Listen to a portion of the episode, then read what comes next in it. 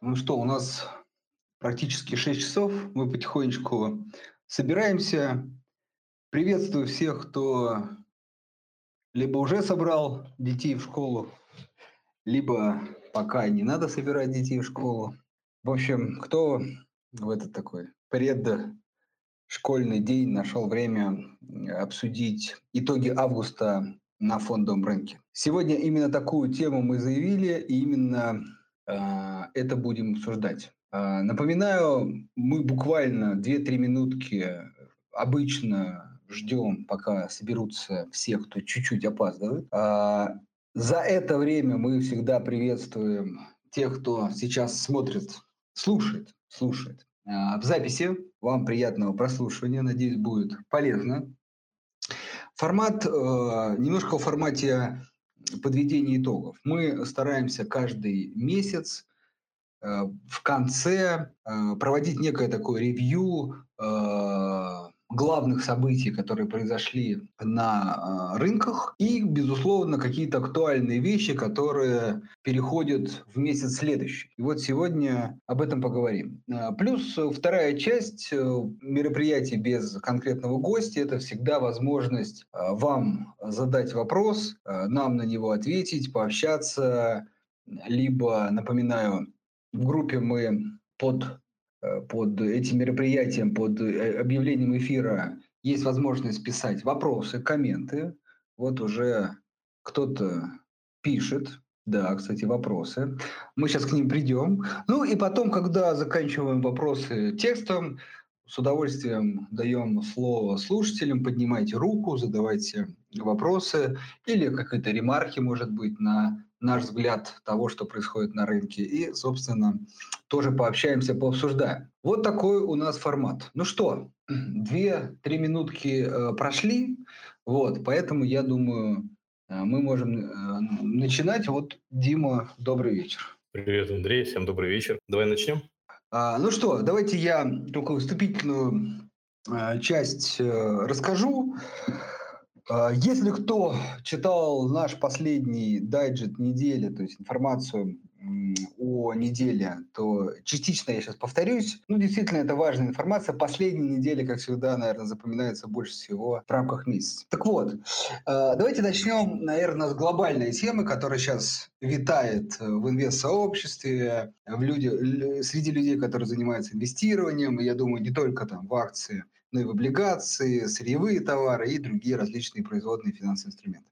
Наверное, это не касается только совсем краткосрочных спекулянтов, которые чаще всего живут какими-то своими внутренними там, индикаторами, показателями и так далее.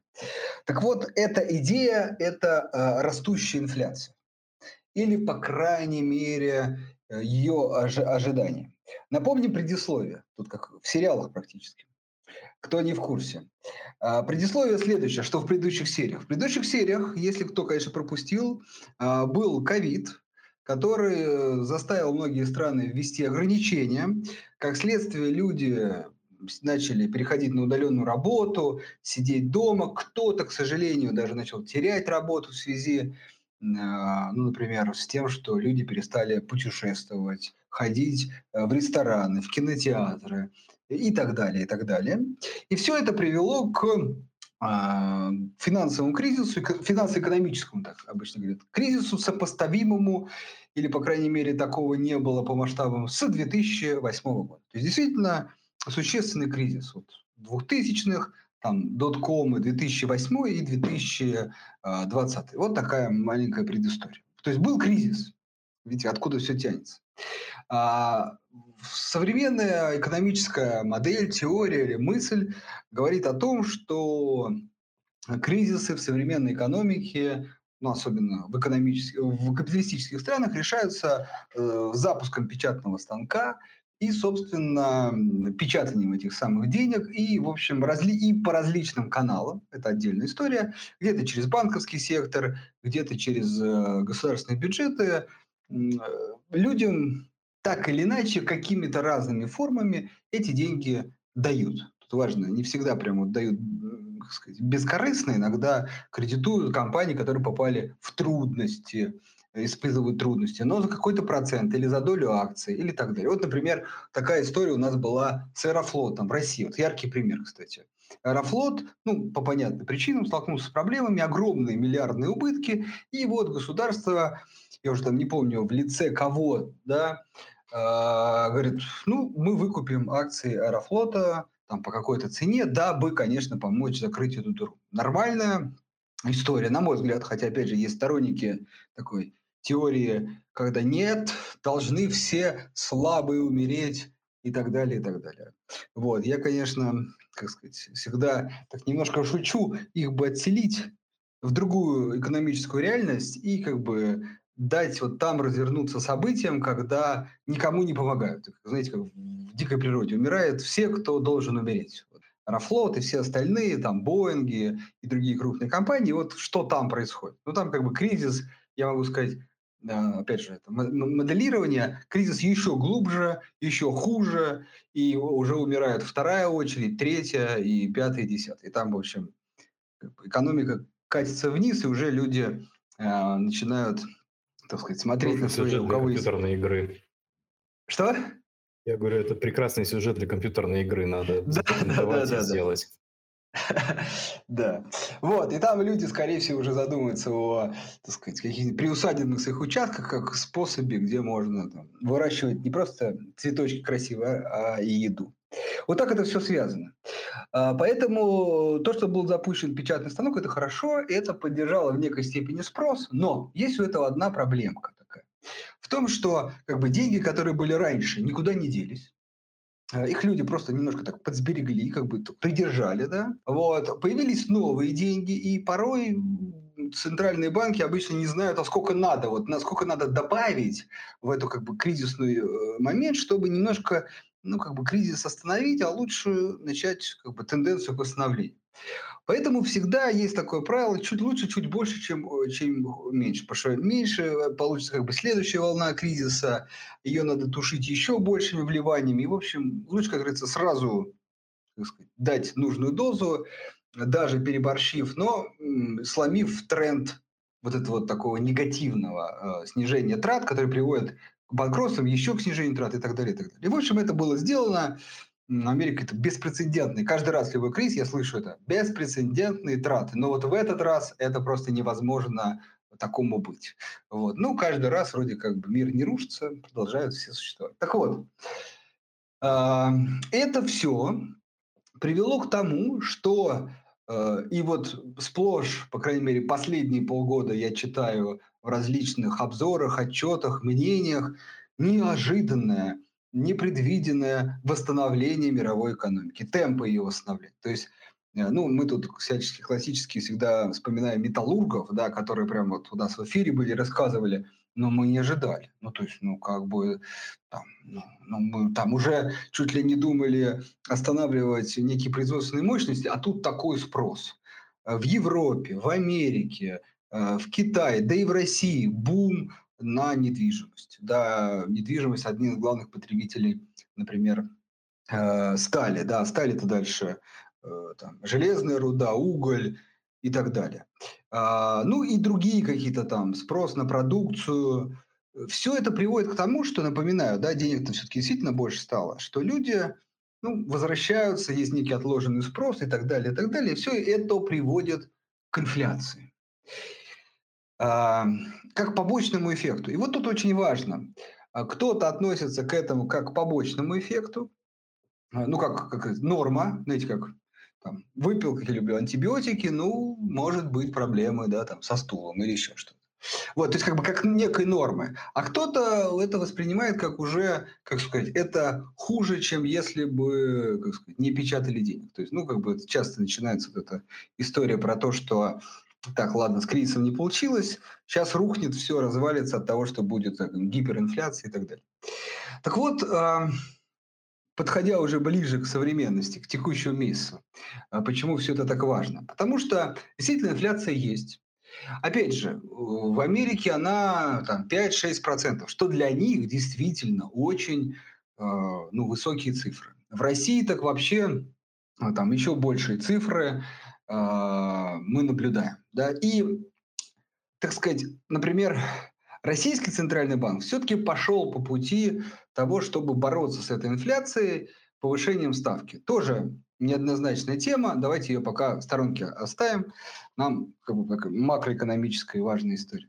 А вот, так сказать, главный печатающий орган в мире, это ФРС, Центральный банк США, медлит. И мало того, что медлит, он еще и подпечатывает по 120 миллиардов долларов каждую, сейчас вот тут не сбиться бы, каждый месяц, да, каждый месяц. Представьте, какие-то деньги. Но всегда это пугает людей, 120 миллиардов долларов. Ну, поймите, при огромном мировой экономике, при востребованности доллара, это немного, это как бы немножечко поддает как бы парку, да, в мировую экономику. Но, в общем, продолжает печатать. То есть очень важно, что ФРС, и вот теперь непосредственно к августским событиям было бы такое большое заседание, там, целый коллегиальный совет, который принимает решения в Центральном банке США. И вот они в процессе обсуждения и как-нибудь там пост-заявлений сказали о том, что пока они не видят каких-то серьезных опасений по поводу возросшей инфляции. А более того, они пока, как сказать, еще наблюдают за темпом восстановления экономики. То есть экономика там, кстати, опять же, американская, темп роста восстановления 6,5% ВВП, что тоже очень много. Видите, вот представьте, 6,5 – это реальная экономика, еще инфляция. То есть представьте, какой там огромный спрос возник. Ну, понятно, по каким причинам.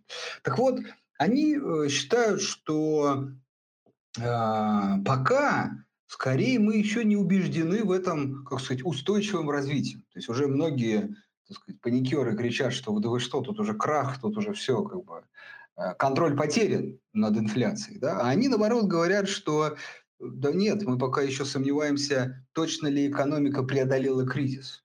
И поэтому никаких снижений стимулирующих мер мы пока не думаем. Но хотя сказали, что рассматриваем этот вариант. Вот, то есть, вот так вот скажем, пока, как сказать, опять же, используя медицинский термин, лекарства принимайте, но в ближайшее время, возможно, отменим. Да, пока мы все-таки переживаем за саму болезнь, то есть за кризис. И вот это все происходило в августе. Теперь что с этим делать? Давайте так. Какая сейчас дилемма на рынке? Действительно, она такая немножко перевернутая. Это такая частая история. В кризис как бы чем хуже, тем лучше. Что имеется в виду?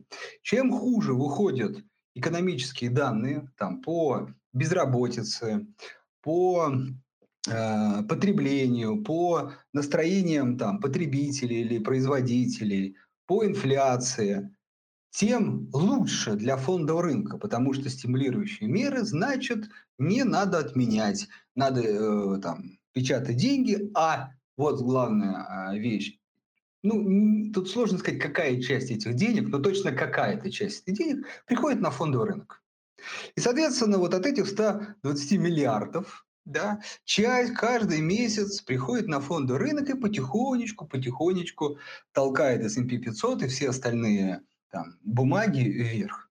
И, соответственно, чем дольше эта история продолжается, тем с большей вероятностью, опять же, если не брать какие-то непредвиденные факторы, S&P продолжит расти. Ну и, кстати, другие фондовые рынки в целом. Потому что тут важно, что, так сказать, общее движение, они похожи. Соответственно, обратная ситуация – это в том, что, наоборот, чем лучше выходят данные, тем с большей вероятностью рынок начинает ожидать сворачивания этих стимулирующих мер.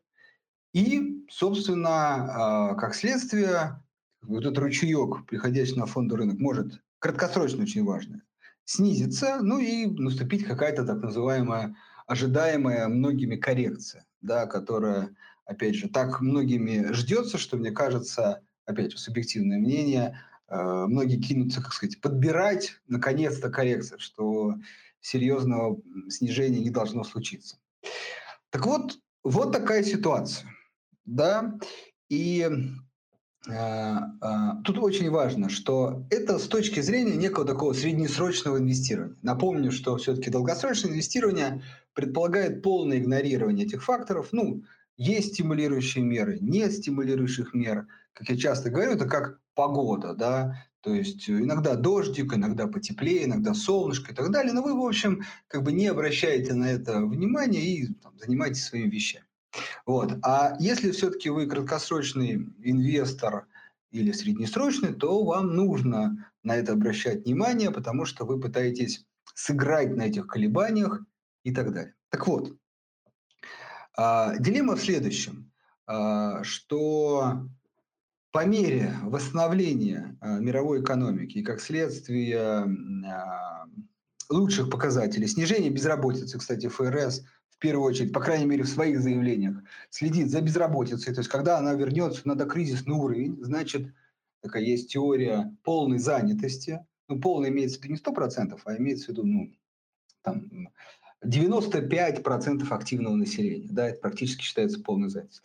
То есть, как только она наступает, соответственно, экономика полностью загружена, и можно стимулирующие меры сокращать. Так вот, по крайней мере, август, может быть, в сентябре мы еще по-другому об этом заговорим, по крайней мере, август резюмирует то, что ФРС США не видит пока проблем с инфляцией, а скорее еще чуть-чуть переживает за то, что экономика не до конца восстановилась. А как следствие, стимулирующие меры сохранены, и как следствие, кажется, коррекция переносится на какой-то, например, на месяц, на два вперед. Таков август. Теперь предлагаю перейти к вопросам, или, может, Дим, ты что-то добавишь, расскажешь какой-то свой взгляд. Нет, в целом, я думаю, что у нас с тобой согласованная позиция, я смотрю на рынки очень схожим образом, поэтому предлагаю перейти к вопросу. Может быть, у тебя есть, если что-то у меня спросить конкретно? Да нет, я думаю, давай к вопросу. Хорошо, тогда, как уже у нас сложилось, мы, наверное, сначала прочитаем вопросы из чата. Если у вас есть желание какой-то вопрос задать, вы всегда сможете задать его в комментариях к последнему посту. Таких уже вопросов набежало 17 штучек. Я, если позволите, не по порядку, а скорее по близости к теме сегодняшней дискуссии, да, именно к итогам августа применительно. Вопрос. Что происходит с Мечелом? Чем он отличается от Северстали и НЛМК? Почему показывает такую динамику на фоне остальных?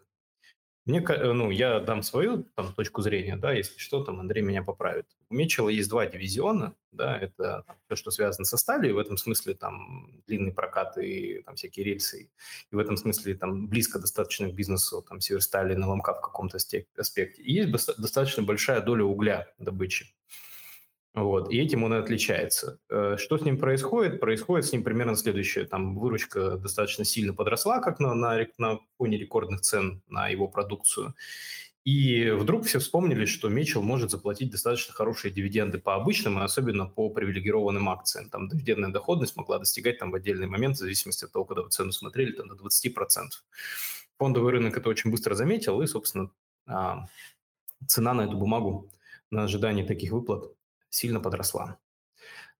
Хотя до этого такой динамики не показывал, потому что Мечела и свои особенности связаны с достаточно высокой долговой нагрузкой, и реструктуризирование у них было в свое время. То есть такая компания с неоднозначной, скажем так, бэкграундом с точки зрения фондового рынка, поэтому такая история. Андрей, у тебя есть что по Мечелу прокомментировать? Да, я, конечно, добавлю чуть-чуть. В принципе, все так и есть, я с ним согласен. Со своей стороны скажу, что Мечел просто более угольная компания, чем Северсталь и НЛМК, ММК. Да, то есть у него этот дивизион или часть больше, действительно больше. То есть они по факту продавец угля. Если Северсталь и ММК... Северстали, сейчас не путаю, полностью потребляют, и некоторые компании даже закупают уголь, то эта компания как раз его продает.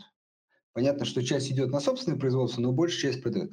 Вот. А цены на уголь, в общем, как вы видите, ну, кто следит за графиком, выросли еще гораздо сильнее, ну, не гораздо, но сильнее, чем цены на сталь. Это первая причина. Вторая причина – это в том, что до этого момента никто, ММК, Северсталь, там, НЛМК, да, Троицу, никто не хранил, у этих компаний не было проблемы. Наоборот, у них там дивидендные истории отличные. То есть это компании, которые пользовались такой популярностью. А вот Мечел, так сказать, потихонечку, как это грубо изучал, кто-то уже так венки заказывал, да.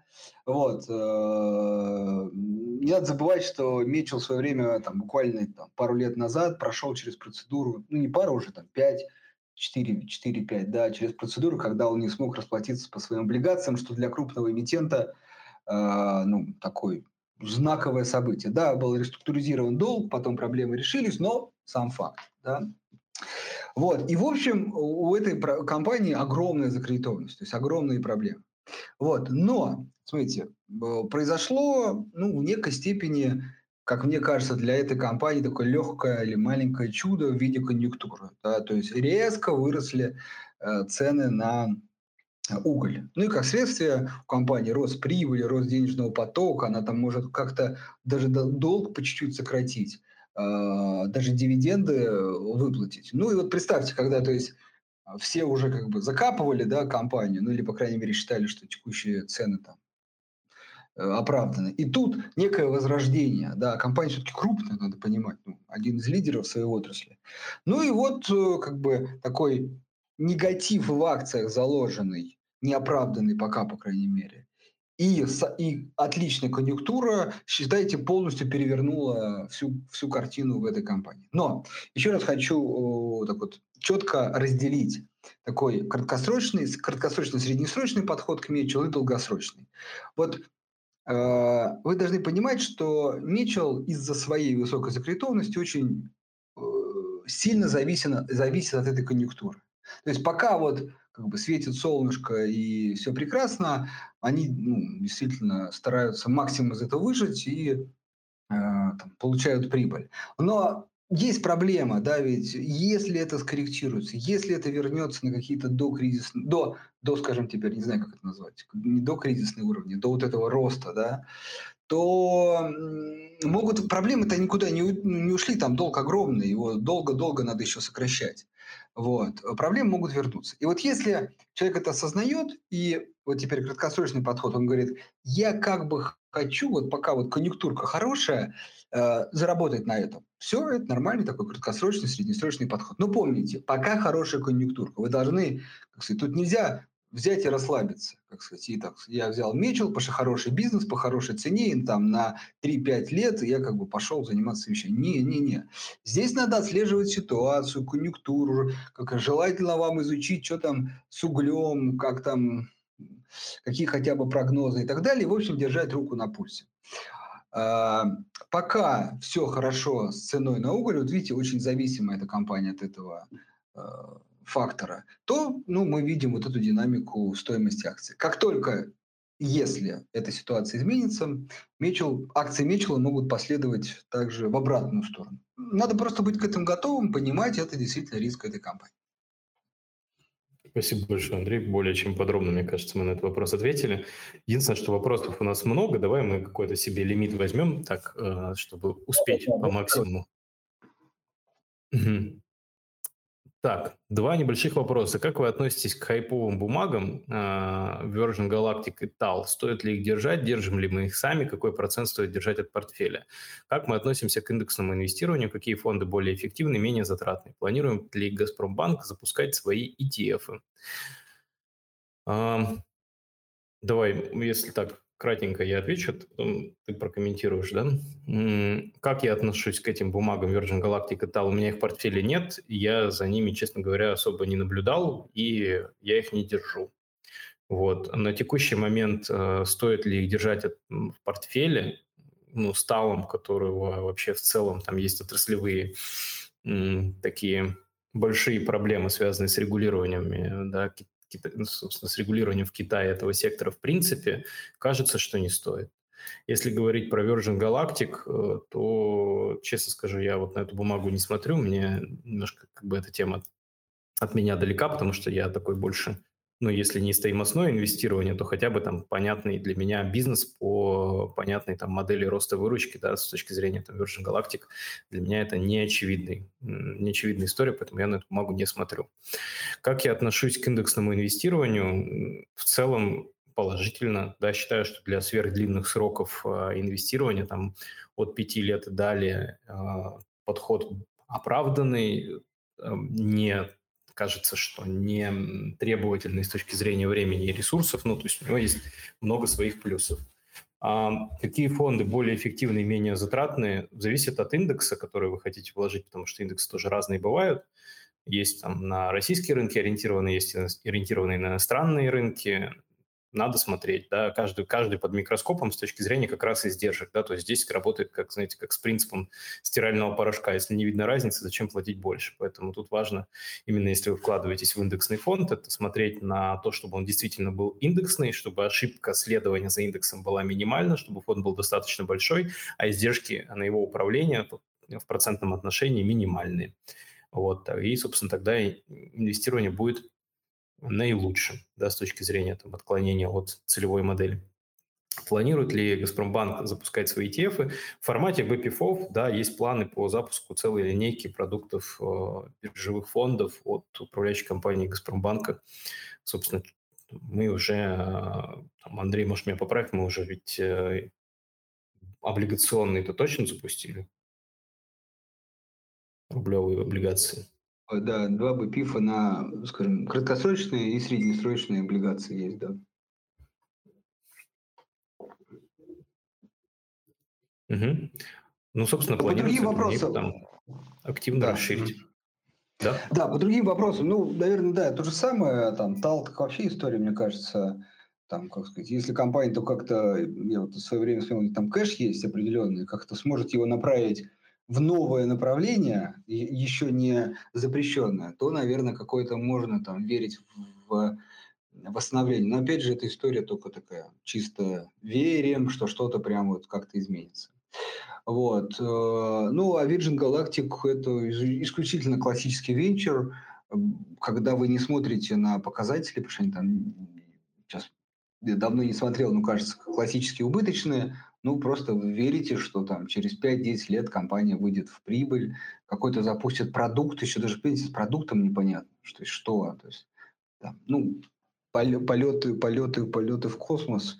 Вот. Ну, то есть, с этим еще есть вопросы. Поэтому такое. Ставка на идею. Вы, скорее, как я люблю говорить, человек, который в нее инвестирует, он нам должен рассказать эту идею, потому что он же на нее поставил. Если вы не знаете идею, покупать не надо. Согласен.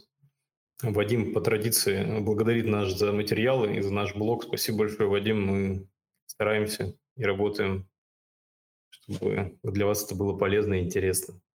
Какой процент от портфеля сейчас лучше держать в кэше? Ну, у меня в этом плане, опять же, такой подход, что в кэше лучше не держать. Да? То есть любая процентная доходность, даже там не оптимальная, это лучше, чем ее отсутствие.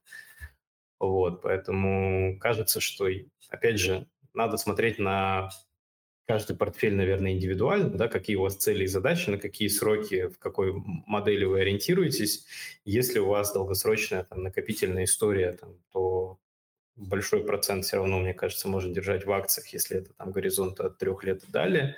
Если, соответственно, вы ориентируетесь на какие-то ультра-краткосрочные вложения, где действительно там, покупать облигации нецелесообразно ввиду того, что там купил, продал, налоги заплатил, да, комиссию заплатил и, в общем-то, то на то и вышло, то, наверное, тогда да, имеет смысл какой-то там, процент держать в кэше, но это все зависит скорее от вас. Специально так, что там 2-3 года сидеть в рубле, там, в долларе или в евро в надежде на то, что там рынки куда-то сильно откорректируются и что-то там не закупить, но кажется тоже такой сомнительной немножко идеей. Я, наверное, скажу тоже, что у меня там минимальная доля кэша или там по факту его отсутствия. Вот. Но опять же, смотрите, тут, как сказать, я вот рассказывая про эти риски коррекции, я их, видите, рассказал, понимаю, осознаю, то есть завтра выйдут, как бы экономика чуть еще ускорится, инфляция ускорится, безработица сократится, и все, и ФРС начнет там сокращать вначале стимул, а потом, не дай бог, еще ставки повышать, ну, будет коррекция, да, с высокой долей вероятности. Но, видите, мы этого не знаем, поэтому приходит... А если не будет, рынок пойдет куда-то дальше, а потом он оттуда скорректируется, но меньше, чем сейчас, то есть я все равно не куплю по тем ценам. Это риски, да, и надо принимать решения. Тут нет однозначного ответа. Я как бы за такое долгосрочное инвестирование, поэтому я сижу в акциях и принимаю краткосрочные риски. Если же вы готовы, как сказать, рискнуть уходом, ну, как бы, посмотрите, как там рынок США за 10 лет. Вот я могу сказать, что я помню, 12-13 год люди там ждали коррекцию. Тут, там даже наступил кризис 2019 года, 2020, да, и там эта коррекция даже близко не дошла до 2013 года, да, а люди, увидев некое движение, они, ну, просто интуитивно начали ждать коррекцию. Вот ваш риск, тоже надо осознавать, потому что очень часто люди не видят риска сидения в кэше. То, что рынок как бы уезжает, а вы как бы ждете, и потом вам приходится его догонять, покупая по большим ценам. Поэтому да. В этом очень сложном вопросе я аккуратненько говорю за то, чтобы в бумагах. Единственное, что, наверное, добавлю, действительно есть какая-то вот... Так бывает и у меня, наверное, и там у клиентов, с которыми мы работаем, что образуется какая-то значительная сумма, да, для тебя. То есть она чувствительная. Прям психологически сложно взять и пойти на все эти деньги, там что-то купить на фондовом рынке. Это действительно такая проблема. И ты понимаешь, что от этого там может многое что зависеть там, в твоих там, будущих накоплениях. В этом плане я всегда беру, там, делю ее на какую-то понятную для меня величину, которая уже не является такой как бы, радикальной, да, большой. И на нее что-то покупаю. На следующий месяц делаю то же самое. То есть, грубо говоря, если вы там, по каким-то причинам вам страшно входить там, на все, что у вас есть, у вас образовалась большая там, подушка кэша, да, и действительно сложно ее всю разом проинвестировать на фондовом рынке. Разделите ее на какие-то регулярные отчисления. И заходите по чуть-чуть. Это будет в любом случае лучше, чем просто сидеть и смотреть на нее, потому что ну, можно в таком как бы, медитативном состоянии провести там, и год, и два. Да. За это время там, рынок может сделать там, ну, совершенно там, разные вещи, и это чаще всего может не оправдаться. То есть часто вот эта доля большая кэша, она связана с тем, что разово сложно ее проинвестировать в рынок, поэтому действуйте последовательно, да, то есть вот, лучший эффект всегда дают регулярные ежемесячные покупки на горизонте, да, вот то, что я по себе вижу, то, что я по клиентам вижу. Попробуйте так. Да, я только присоединюсь, это прям мой классический тоже совет, когда у вас крупные суммы, действительно страшно зайти, вы просто делите там, на 12 частей больше, и каждый месяц заходите. Это как будто, представьте, они бы приходили, и вы бы заходили. Вот. Другого действительно варианта, наверное, нет. Угу. Согласились. Движемся дальше. Пытаюсь составить портфель сроком 10 лет с регулярным ежемесячным пополнением. Видимо, вопрос в чем? В рублях, в долларах или в евро? Фонды, акции или облигации? Почему-то кажется, что менее замороченная история фонды, даже со всеми их минусами. Ну, собственно, не было бы индустрии фондов, да, наверное, если бы их никто не покупал. Поэтому, конечно, фонды – это нормальная история, там, позволяющая вам не сильно задумываться, что конкретно купить, да, то есть это некоторая сразу там, готовая корзинка по каким-то правилам сформированная, в этом ее плюс, да, за ней не надо ухаживать, за ней ухаживают другие люди за ваши деньги. Вот, размер там этих комиссионных вы мониторите. Вот, если говорить сроком портфель на 10 лет с регулярным пополнением, то однозначно это ценные бумаги, только акции, ну, то есть я бы вообще облигации не рассматривал на таком горизонте. Вот. Дальше, собственно, когда вы в акции заходите, там уже не особо для меня играет значение, в какой валюте, да, в смысле там акция рублевая, российская или американская, или это евро, там, европейская какая-то компания. Важно, что за компания, что за бизнес. Да? То есть я к валюте отношусь только с точки зрения там, баланса, ну, наверное, в какой валюте там, компания издержки несет, да, и в какой валюте она выручку получает. В этом смысле как бы, вот на это я, наверное, только обращаю там, еще какое-то внимание, если там какой-то кэри, да, там, процентный. Вот. А во всем остальном смотрите на бизнес, выбирайте отдельные бумаги, которые вам нравятся, если вы хотите вот именно проинвестировать в какие-то отдельные компании. Либо покупайте фонды акций индексные с минимальным количеством издержек, и вот на этом горизонте, мне кажется, это даст хороший эффект. Если говорить про индексные фонды, как их распределить там, по страновым рискам, ну, опять же, надо понимать структуру индексов, которых которые вы инвестируете, да, то есть в России это будет больше такое, скорее, стоимостное сырьевое инвестирование с хорошим таким оттенком банковского сектора в структуре индекса, просто доля этих компаний сейчас достаточно высока. Да, в Америке это будет прям тех-тех, то есть там как бы доля крупнейших IT-гигантов, она будет занимать там доминирующую, скорее всего, позицию в индексе акций. Поэтому просто вот с этой точки зрения подумайте, да, что вам ближе вот на текущий момент, а дальше они все равно будут перебалансироваться, исходя из там роста или падения стоимости этих компаний на рынке. На этом горизонте это там хорошая защитная механика. Вот, наверное, так. Андрей? Да, тут нечего добавить. Давай, я думаю, пойдем дальше. Да, пойдем дальше. Запись будет. Будет ли запись? Будет. Стоит ли ожидать сворачивания стимулов ФРС, выходить из американских акций? Кэш для аккумулирования сил и входа на коррекции. Отвечали на этот вопрос? Нет, не стоит. Кажется, что как бы я... Да, я бы, знаете, как... Я единственное, чтобы пересмотрел, наверное, внутри, если вы во что-то вкладывали, да, именно у вас есть какой-то текущий портфель акций. Вот по той же логике можно сделать же не обязательно выход, можно сделать его такое плотное ревью. То есть, а что из себя представляет сейчас мой портфель, да? Как правило, там люди тоже... Это другая крайность, да, когда клиенты покупают и забывают про бумаги и больше не обращают внимания на те акции, которые у них уже есть в портфеле. Ну, для меня кажется правильным там хотя бы раз в год садиться и смотреть, что там происходит вообще, да, то есть какие доли у меня, как они распределены по отраслям, там, действительно ли это компании там еще оправдывают те прогнозы, которые я в них закладывал, так ли быстро они растут, если я рассчитывал на рост, стоит ли их еще держать, если я их там покупал за расчетом на стоимость дивиденда, то есть, возможно, перетряхнуть портфель сейчас имеет смысл и, может быть, увеличить долю компании стоимости против компании роста. Вот это, наверное, там, мне кажется, по крайней мере, разумно. Да, Андрей, сори, я тебя там... Я просто хотел сказать, что тут, к сожалению, очень сложно давать такие однозначные ответы, да. Прям понятно, что за себя, то есть я тоже могу сказать, что нет, я, мне в деньгах гораздо страшнее сидеть, чем в акциях, несмотря на действительно то, что скорее, да, идет, дело к сворачиванию этих стимулов. Вот. Другой момент, что мы не раз тоже говорили, что мы в компаниях стоимости, да, которые, собственно, скажем, более сейфовый такой, безопасный актив в этот период. Да. Ну, скорее всего, может, они тоже скорректируют, хотя еще неизвестно, куда, вот эта вот денежная масса пойдет. Вы же поймите тоже, одно дело продаешь одни активы, а что? Либо в кэше, тогда валится весь рынок. А если люди, например, из компаний роста, да, будут выходить в компании стоимость, так наоборот, тогда компания стоимость вырастет. Поэтому однозначного ответа нет. Аккуратненько ставим на то, что компании стоимости этот, волатильный период лучше всего переживут. Да, и я всегда еще, когда клиенты думают о том, чтобы сидеть в долларе, да, надо понимать, что там их печатают по 120 миллиардов дополнительной эмиссии в месяц. Вот на текущий момент вы сидите в инструменте, которого становится физически больше. Вот, такая данность, да, сейчас. Вот, акций больше не становится, да, то есть в этом плане это такой актив, то есть кажется, что для меня, по крайней мере, на долгосрок он понятный.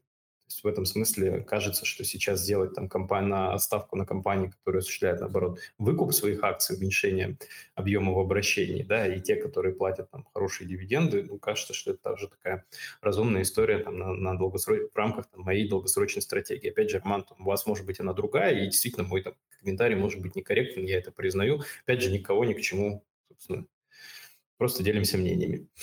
Так. Насколько вероятно даст сворачивание? Весьма вероятно при определенных сигналах экономики.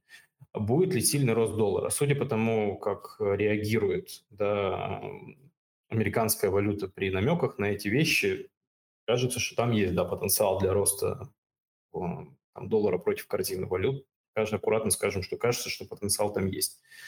Особенно надо понимать, что там чувствительна эта история будет, когда дело дойдет до потенциала повышения ставок. Да? То есть там тоже действительно может быть еще укрепление.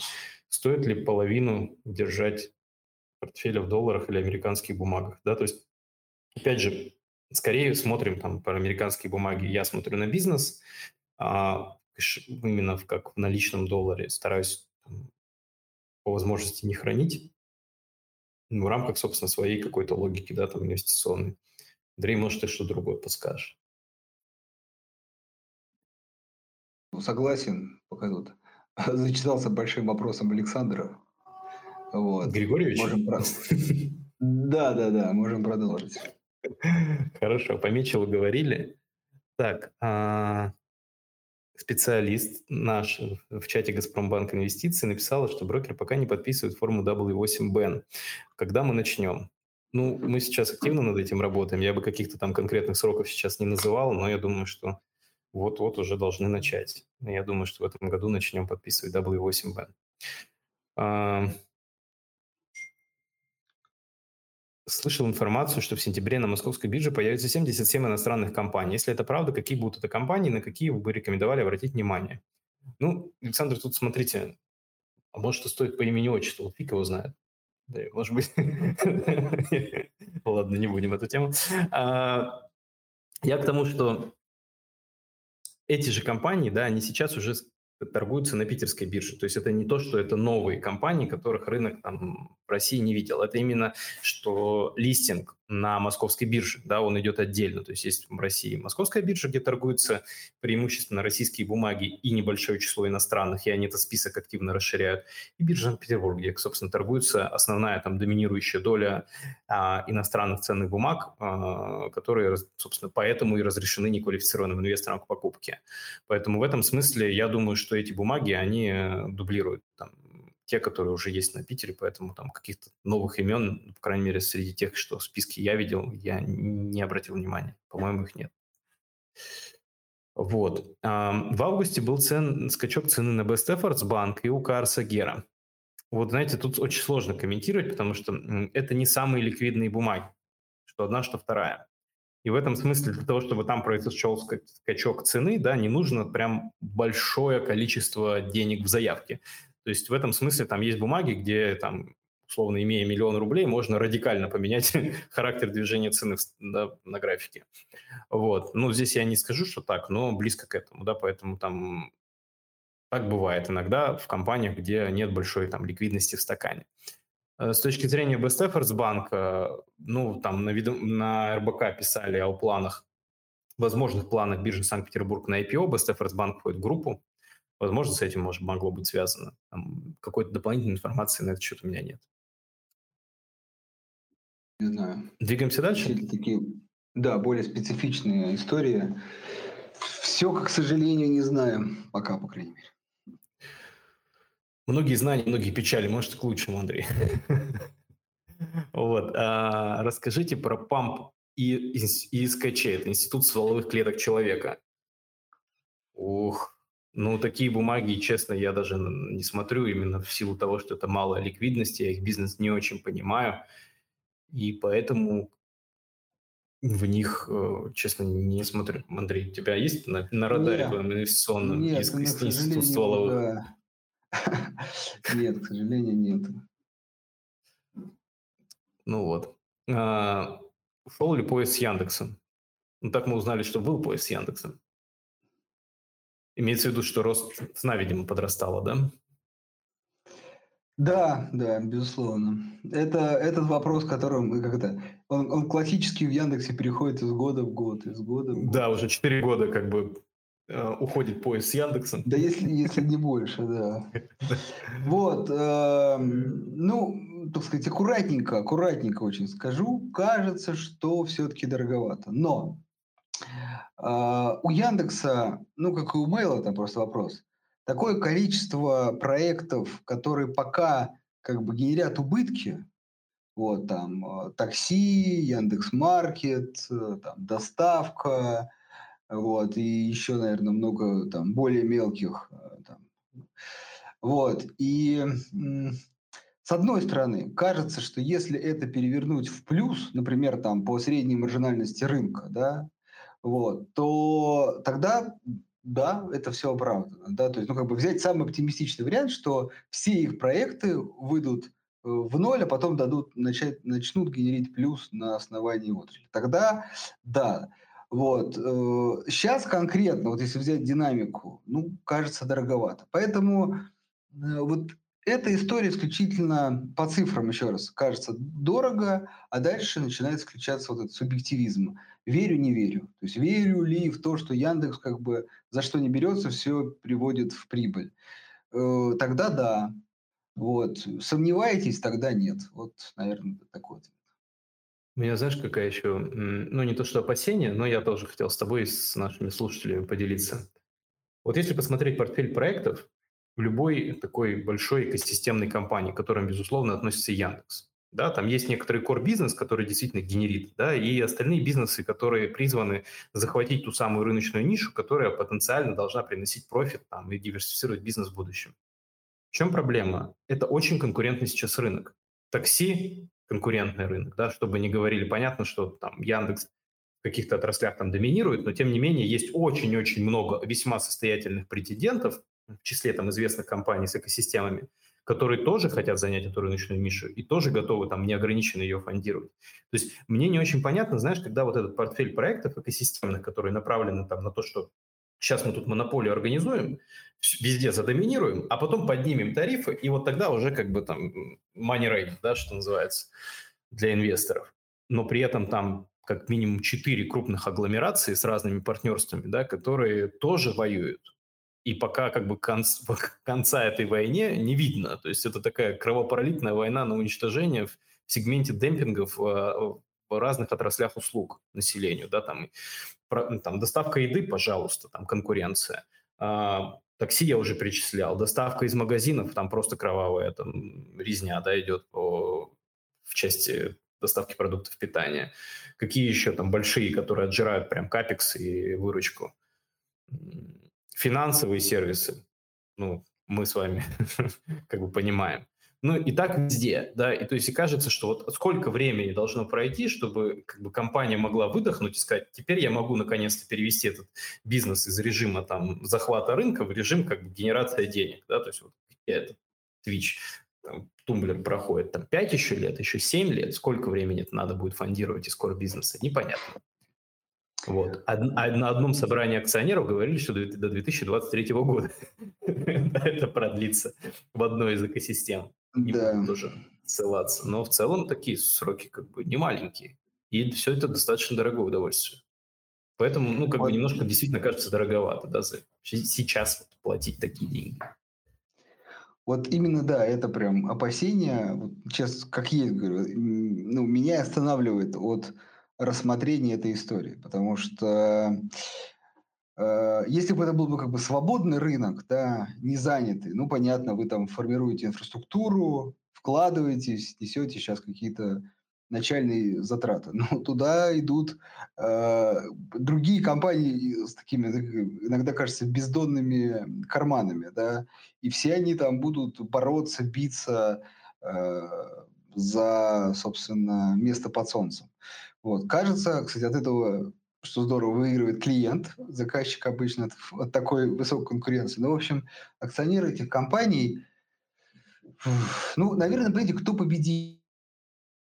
Да, вот если кто-то победит, или, как знаете, там надо выжить половину участников, а остальным половинам уже как бы поделить рынок. Тогда да. Но вот эта история, кажется, пока не проясняется. Лишь только все новая и новая компания объявляет о том, что она хочет там зайти вот, как вот, опять же, да, там онлайн-доставка, так вообще, мне кажется, сейчас там война просто, поле битвы среди крупных. Да, то есть ну, это такой прям серьезный, тяжелый по капексу бизнес, там, в общем, так, с наскоков уже не зайдешь.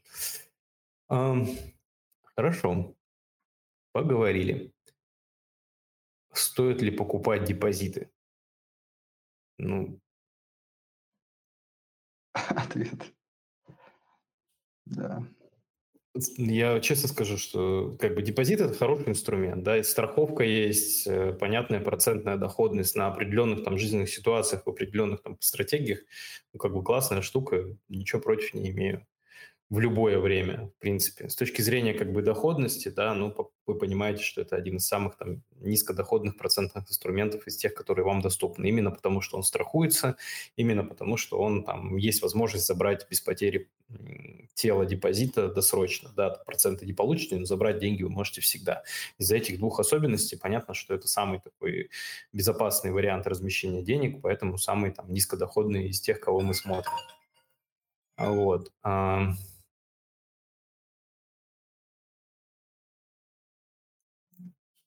Поэтому тут как-то... история, да, с покупать, вот, ну, как бы, депозит действительно нормальный, как, самый понятный, практичный инструмент с наименьшей доходностью. Не значит, что плохой, просто с наименьшей доходностью, ну, потому что как сказать, самый первый и по понятности и востребованности.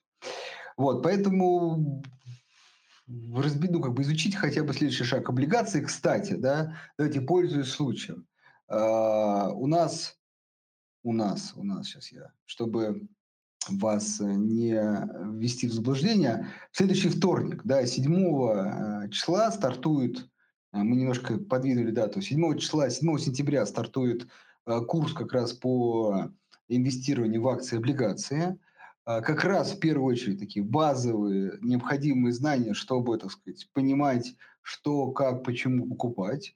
Курс двухнедельный, это там, поверьте, не какой-то там пару терминов и так далее, все достаточно подробно. Двухнедельный курс с 2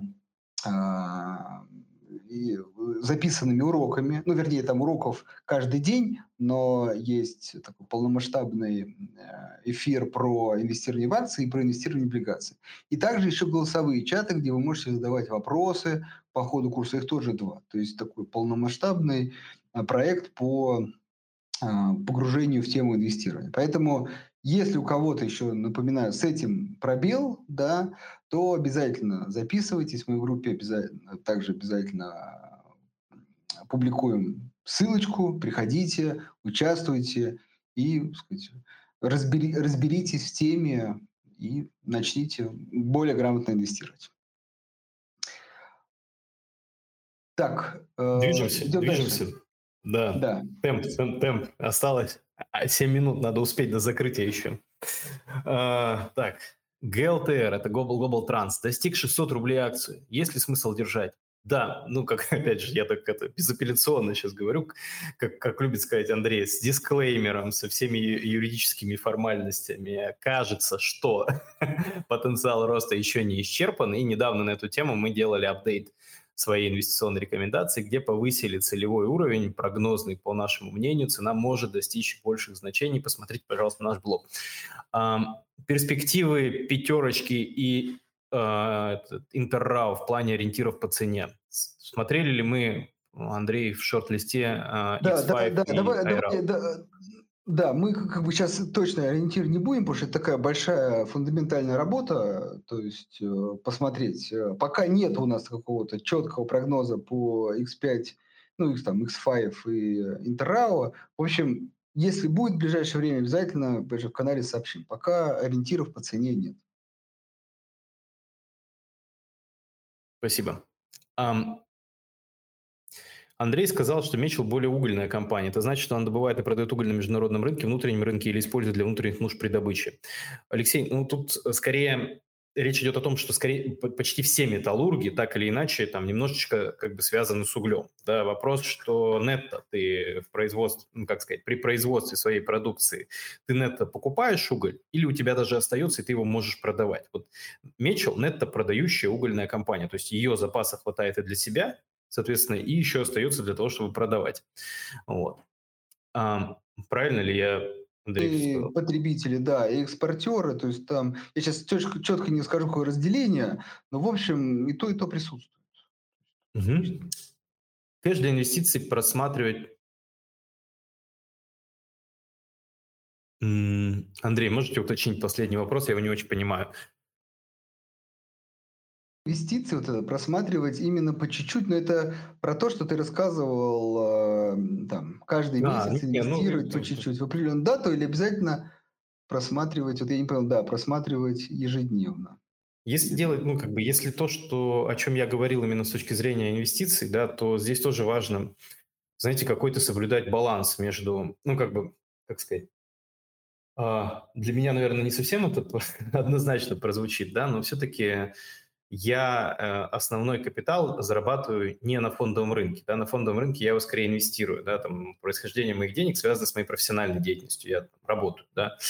Вот. И в этом смысле понятно, что если я очень большой перекос в сторону там, ежедневного контроля за своими позициями смещаю, да, я там, понятно, что рынок, она штука бесконечная, можно там, знаете, копаться в поисках трюфеля там, круглыми сутками, но тогда вопрос, да, не вредит ли это основной деятельности. Поэтому для меня это скорее такая как бы, история, которая мне очень нравится, с которой связана моя профессиональная деятельность, поэтому я там плюс-минус всегда в информационном фоне нахожусь. И, ну, так, чтобы вот заниматься своим портфелем, знаете, я уделяю этому времени, там, может быть, там, раз в неделю я что-то смотрю, а решение я вообще могу принимать там, раз в месяц и реже. То есть в этом смысле кажется, что, наверное, вы должны тоже найти какой-то вот этот баланс между тем, сколько эта история с фондовым рынком времени в вашей жизни потребляет, да, в пересчете на то, сколько она, соответственно, вам способна приносить. То есть в этом плане так. Если вы понимаете, что вы, у вас классно получается, вы там суперинвестор или, не знаю,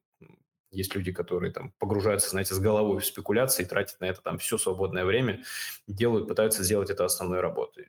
Тоже такой пример есть, ну, там, наверное, для там, пассивного инвестирования это там, несколько too much.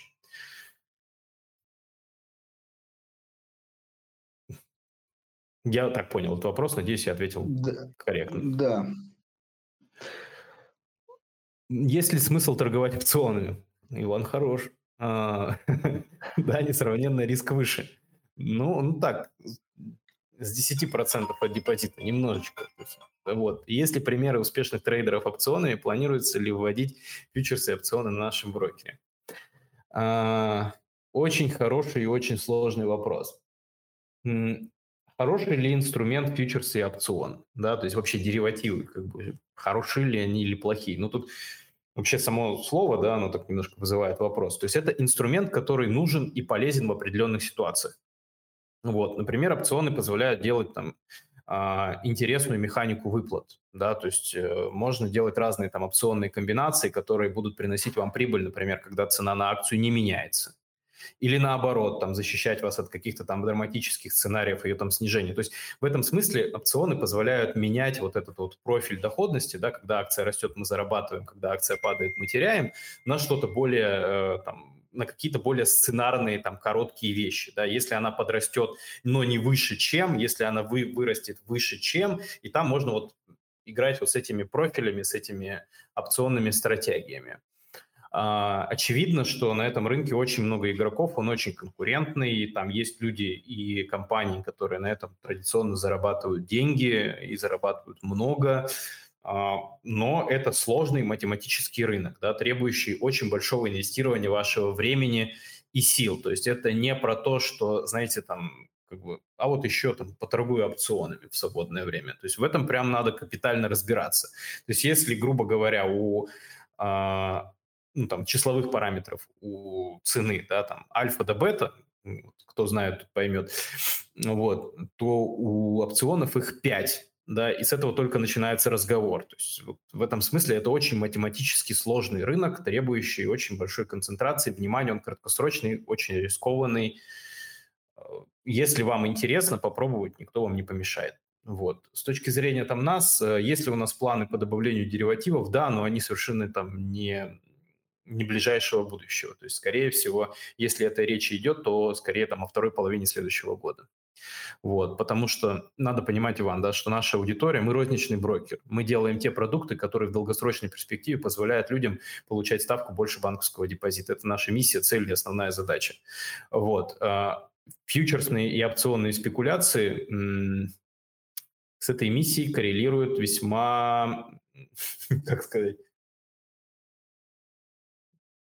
ну, в общем, да, наверное, как бы пока кажется, что у нас нет, наверное, достаточного количества потребителей на этот продукт, так, чтобы мы сознательно готовы были в этот рынок идти.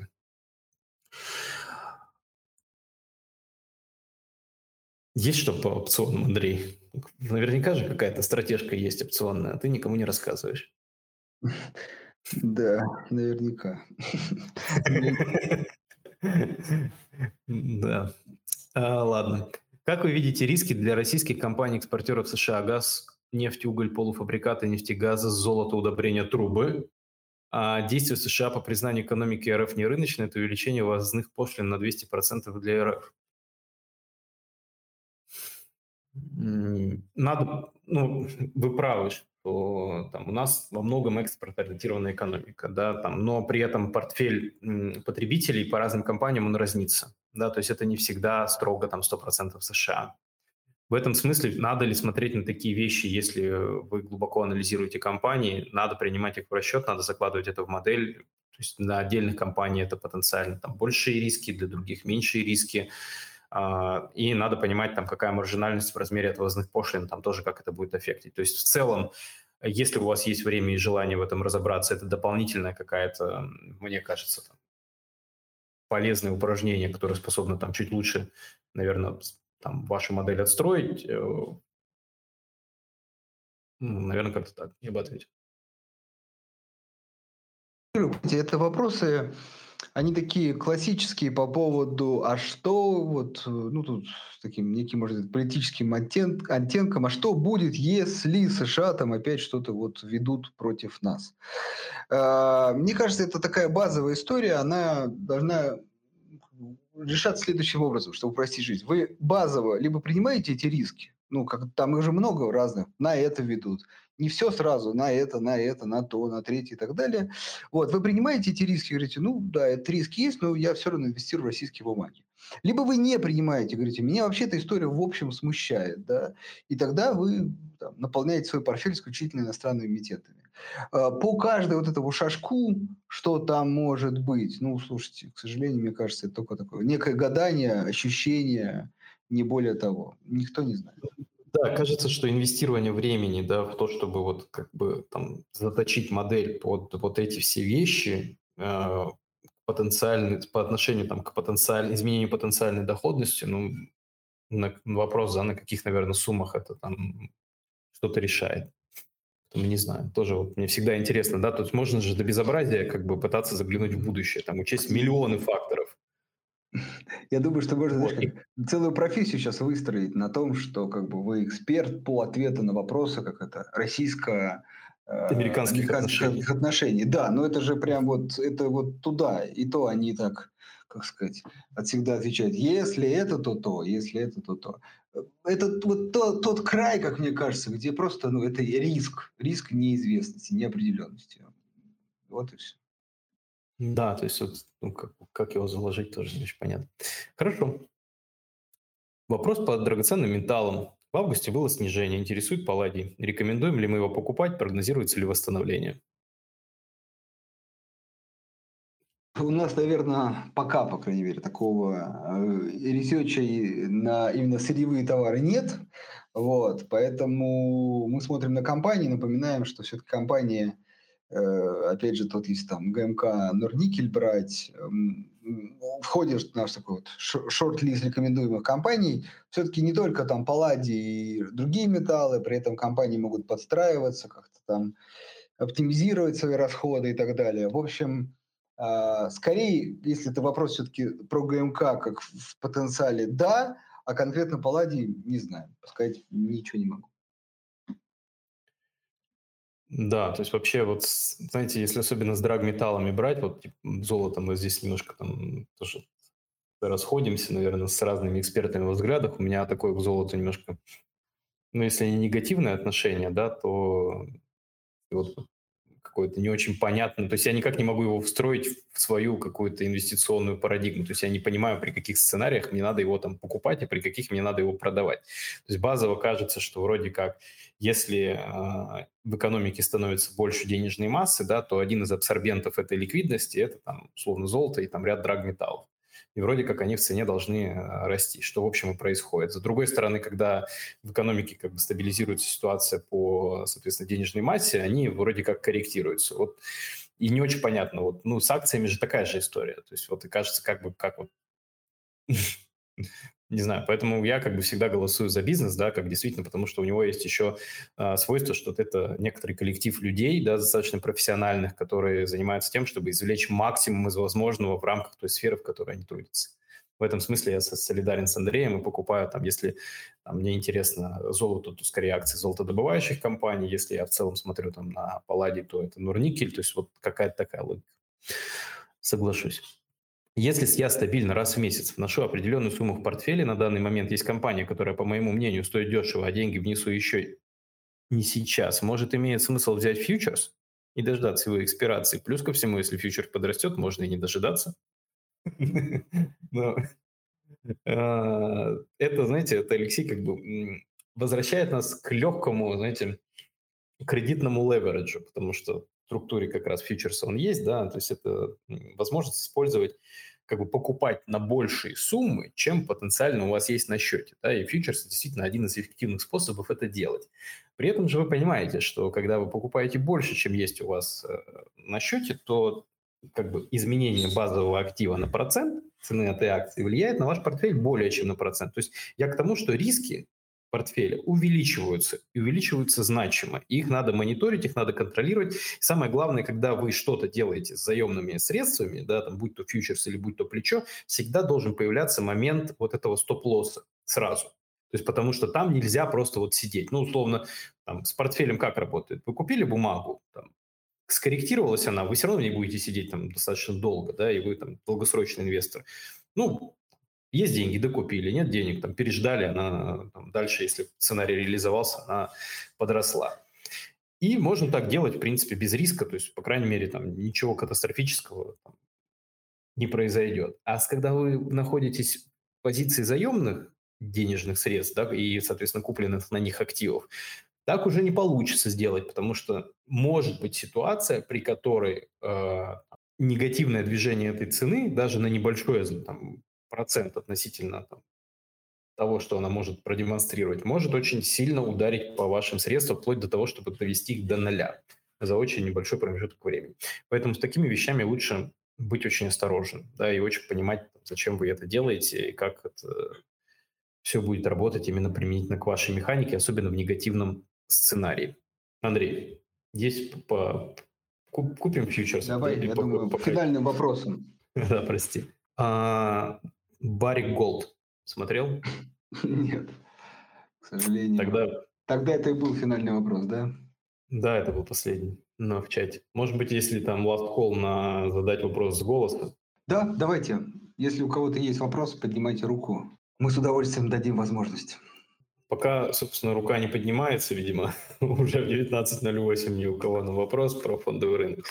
Напоминаю, что наши записи выкладываются в этом же телеграм-канале. Вы можете послушать записи нас на Яндекс.Музыке, которая, спасибо большое Яндексу, отмечает наш каким-то загадочным знаком, который, видимо, означает позитивный контент. Вот, поэтому мы этим гордимся фактом. Не понимаем за что, но нам нравится. И, собственно, записи также доступны в нашей группе в социальных сетях, ВКонтакте и на YouTube. Спасибо вам большое, что были с нами. Ждем вас в четверг. Всего доброго, до свидания.